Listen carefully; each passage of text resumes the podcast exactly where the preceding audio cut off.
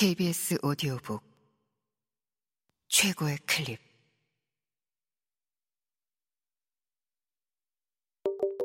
KBS 오디오북.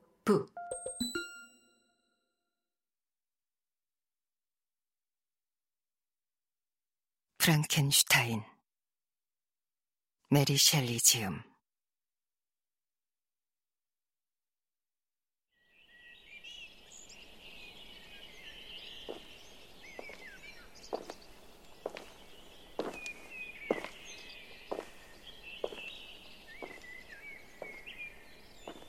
비좁은 틈새로 밖을 내다보니 머리에 양동이를 인 젊은 처자가 축사 앞으로 지나가고 있었다. 처녀는 젊고 몸가짐이 반듯해서 그때까지 내가 본 오두막에 사는 사람들이나 농장 하인들과는 사뭇 달랐다. 그러나 옷차림은 초라했고 허름한 파란색 패티코트와 리넨 상의만 걸치고 있었다. 따내린 금발에는 아무 장식이 없었다. 참을성 있는 얼굴이었지만 슬픔이 어려 있었다. 그녀의 모습은 곧 시야에서 사라졌다. 그리고 약 15분 후에 우유가 반쯤 찬 양동이를 이고 다시 돌아왔다.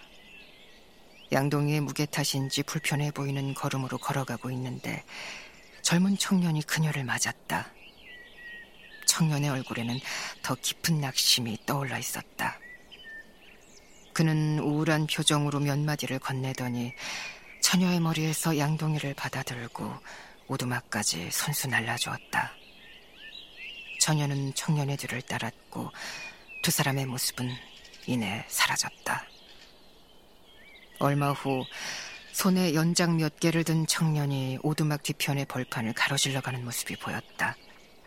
그리고 처녀도 때로는 집안에서 때로는 마당에서 분주하게 일하곤 했다.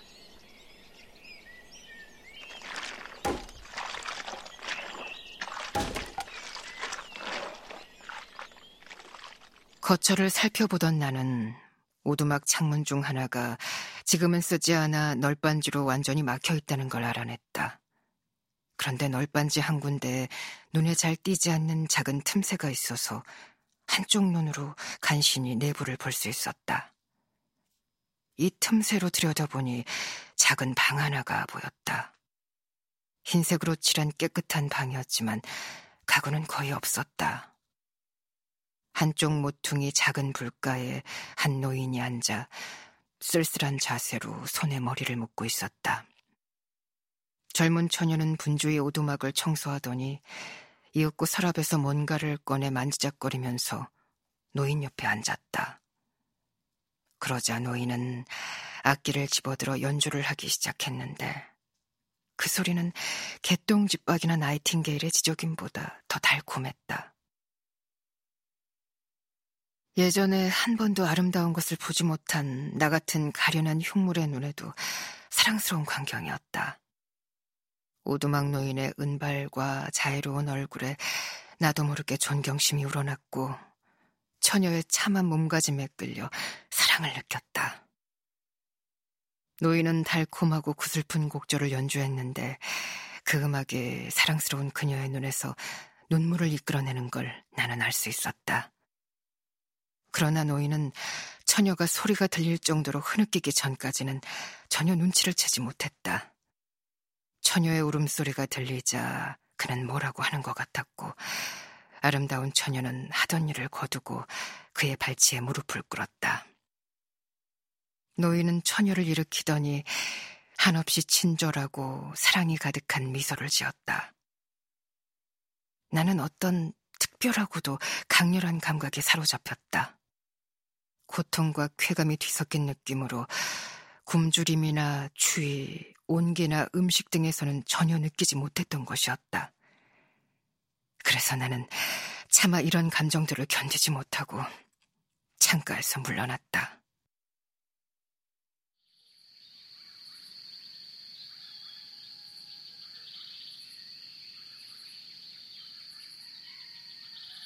일이 있은 후 곧 젊은이가 어깨에 장작을 한 짐 지고 돌아왔다. 처녀가 문간에서 그를 맞더니 짐을 덜어주고 땔감 일부를 오두막으로 가지고 들어가 불에 넣었다.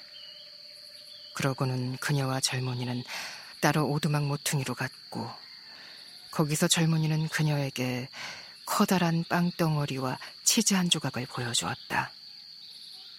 처녀는 기분이 좋아진 듯 정원으로 가서 채소와 뿌리를 좀 캐온 뒤 물속에 담갔다가 불 위에 올렸다.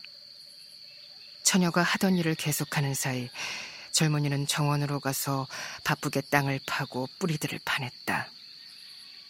한 시간쯤 청년이 열심히 일하고 나자 처녀가 그에게로 와서 두 사람은 함께 오두막으로 들어갔다. 노인은 그 사이에 깊은 생각에 잠겨 있었다. 그러나 두 사람이 나타나자 짐짓 명랑한 척 했고 그들은 함께 앉아 식사를 했다. 식사는 금세 끝이 났다. 젊은 처녀는 다시 오두막을 정리하는 일에 몰두했고 노인은 오두막 앞 양지 바른 곳에서 젊은이의 팔에 의지해 몇 분쯤 산책을 했다. 세상에, 이 뛰어난 두 인물의 대비만큼 아름다운 것은 다시 없을 것이다.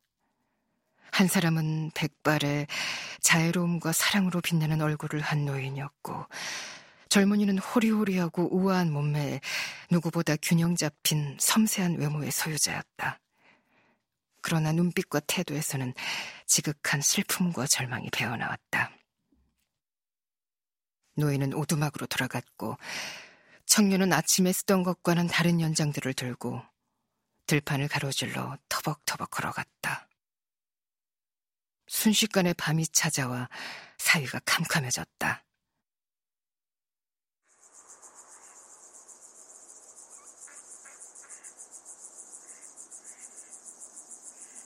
그러나 정말 놀랍게도 오두막 사람들은 촛불을 사용해 빛을 연장하는 방법을 알았다. 나는 일몰 후에도 인간 이웃들을 지켜보는 즐거움이 끝나지 않는다는 사실이 기뻤다. 저녁 때 젊은 처녀와 식구들은 내가 이해할 수 없는 여러 가지 일들을 하느라 분주했다.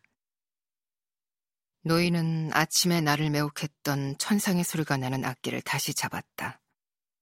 노인의 연주는 너무나도 금방 끝나버렸고 이번에는 청년이 연주를 하지 않고 단조로운 소리를 내뱉기 시작했는데 그 소리는 노인의 악기가 낸 화음이나 새들의 노래와 전혀 닮은 데가 없었다. 나중에 나는 청년이 큰 소리로 책을 읽었다는 걸 알게 되었지만 당시에는 말이나 문자의 과학에 대해 전혀 아는 바가 없었다.